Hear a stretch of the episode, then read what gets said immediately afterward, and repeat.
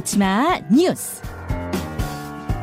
이 시각 온라인을 달구고 있는 뉴스, 네티즌이 주목하는 뉴스 강승희 씨가 아, 소개합니다. 강승희 씨 어서 오세요. 안녕하세요. 뭐 온라인상은 축구 열기로 도배가 됐죠. 그렇습니다. 어, 두 골 몰아친 조규성 인기도 몰아친다. 지금 대단합니다. 예, 우리나라 최초로 월드컵에서 한 경기 두 골을 성공시킨 조규성 선수. 어제 경기 끝나고 그 SNS 팔로워 수가 폭발했다면서요? 그렇습니다. 100만 명을 넘었어요. 그러니까 125만 명이더라고요. 조금 네. 전에 확인하니까요. 월드컵 시작 전에 2만 명 정도였는데, 그러니까 60배가 넘는 팔로워 수를 기록을 와. 했고요.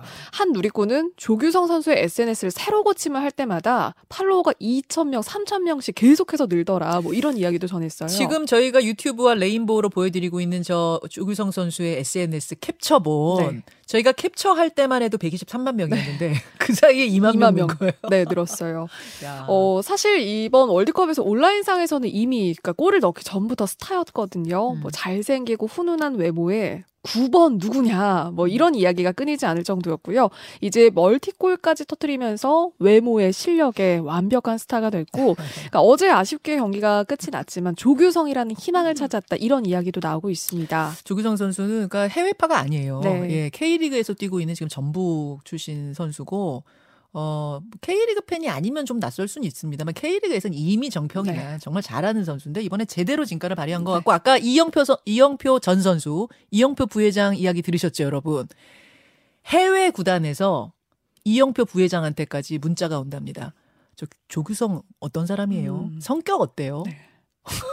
그러니까 선 실력은 뭐 봤으니 됐고 성격 어때요? 그렇죠. 이런 얘기까지 이건 정말- 뉴스예요 지금. 그렇죠. 예. 디테일한 것까지요. 어, 그리고 또 경기 끝날 무렵에 아쉬운 장면, 벤투 감독이 레드카드 받은 장면도 있었죠. 네. 어, 그런데 이 심판이 과거 손흥민 선수한테도 토트넘 경기에서 퇴장 명령을 했던 그 심판이거든요. 맞아요. 2019년. 네, 그래서 어제 가나전에서 우리 팬들이 좀 예의주시하고 있던 그런 주심이기도 했고요. 음. 그래서 결국 벤투 감독이 포르투갈전에서 벤치에 앉을 수가 없게 됐죠. 그렇죠. 어, 그리고 또 어제 손흥민 선수의 그 또 장면이 또 화제가 된 게 하나가 있어요. 그 손흥민 선수가 어제 경기 끝나고 나서 눈물을 보이고 네. 정말 그러니까 뭐라고 해야 돼요 이거를 분한 눈물, 네. 억울하고 아쉽고 막 그런 눈물을 흘리고 있는데 보십시오 저 장면 갑자기 가나의 코치진이 우르르 손흥민한테 옵니다. 네. 그래서 저는 뭐 위로를 하려고 왔나 했는데 그게 아니 아니라면서요. 네, 우선 세 명 정도가 다가온 거는 위로를 하려고 온 게 맞았던 것 같아요. 그런데 어. 그 중에 한 명이 이 손흥민 선수 옆에 나란히 서서 뭔가 그 셀카를 찍는 듯한 그런 장면을 연출을 한 거죠. 아, 찍는 듯한이 아니라 찍었어요. 네. 찍었어요. 저 보세요. 눌러요 지금. 네. 그랬더니 그 옆에 있던 다른 동료 코치가 말리기도 했습니다. 네. 그러니까 그러지 마라.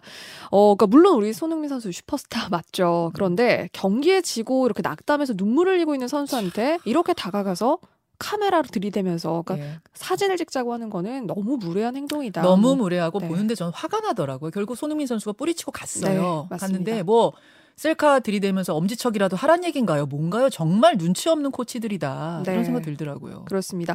그리고 비상식 행동이 또 있었습니다. 모로코인데요. 네. 유력한 우승 후보 벨기에를 꺾었거든요. 네네. 어, 그리고 본선에서 24년 만에 승리이기도 한데, 이기고 나서 이 벨기에 수도 브뤼셀, 그리고 네덜란드, 뭐 유럽 곳곳에서 난동을 부린 거예요. 어. 가게 창문 부수고 차에 올라가고 스쿠터에 불 붙이고 그야말로 뭔가 승리의 도취가 된 난동을 피운 겁니다. 아니 이겼는데 왜 스쿠터에 불을 붙여요? 그러니까요. 축구가 축구로 끝나야지 이게 무슨 행패냐. 그리고 뭐 그러니까 이겼는데 대체 이게 무슨 행동이냐. 따가운 시선 받을 수밖에 없었습니다. 어, 뭐 이해할 수가 없네요. 네. 무매너네요. 다음 소식이요. 시진핑은 물러가라. 이건 축구 얘기 아니고요. 네. 그렇죠. 중국에서 코로나 봉쇄에 항의하는 시위가 전국적으로 확산되고 있다면서요. 네, 맞습니다.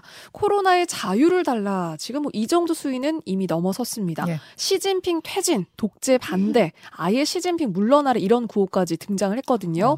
어, 이게 그 지난 24일에 우루무치 지역에서 그 5층 아파트에 불이 났는데 여기 10명이 사망한 사건이 있었습니다. 예. 근데 이 일이 도화선이 됐거든요. 그러니까 왜요? 이게 코로나 봉쇄 때문에 이 아파트 현관이 통제가 되면서 화재 진압이 늦어졌다. 아. 여기에 분노를 한 거죠. 그렇군요.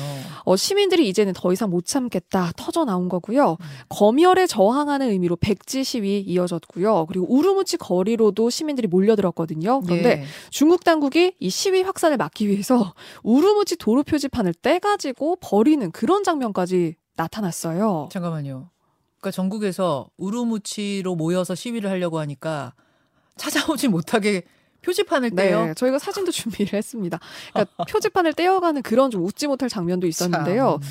외신도 이 테넌먼 사태 이후에 볼 수 없었던 저항의 표시다. 이번 시위를 이렇게 지금 이야기하고 있고요. 네. 뭐 칭화대 유명 대학부터 청두, 우한, 난징 전국적으로 확산되는 그런 모양새입니다. 시위가요. 근데 중국이 이런 시위를 그냥 두고 보는 나라가 아니잖아요. 네. 대응은 어떻습니까? 지금은 아직까지는 강경 대응은 하지 않고 조금 조심스럽게 지켜보는 지금 그런 모양새입니다. 예, 코로나 봉쇄부터 시작 된 중국의 지금 시위의 양상이 심상치 않다는 네. 얘기까지 전해드렸고 짧게 제주도 날씨 얘기 좀 해주세요. 네. 제주도가 어제 반팔 입은 시민들이 있었어요.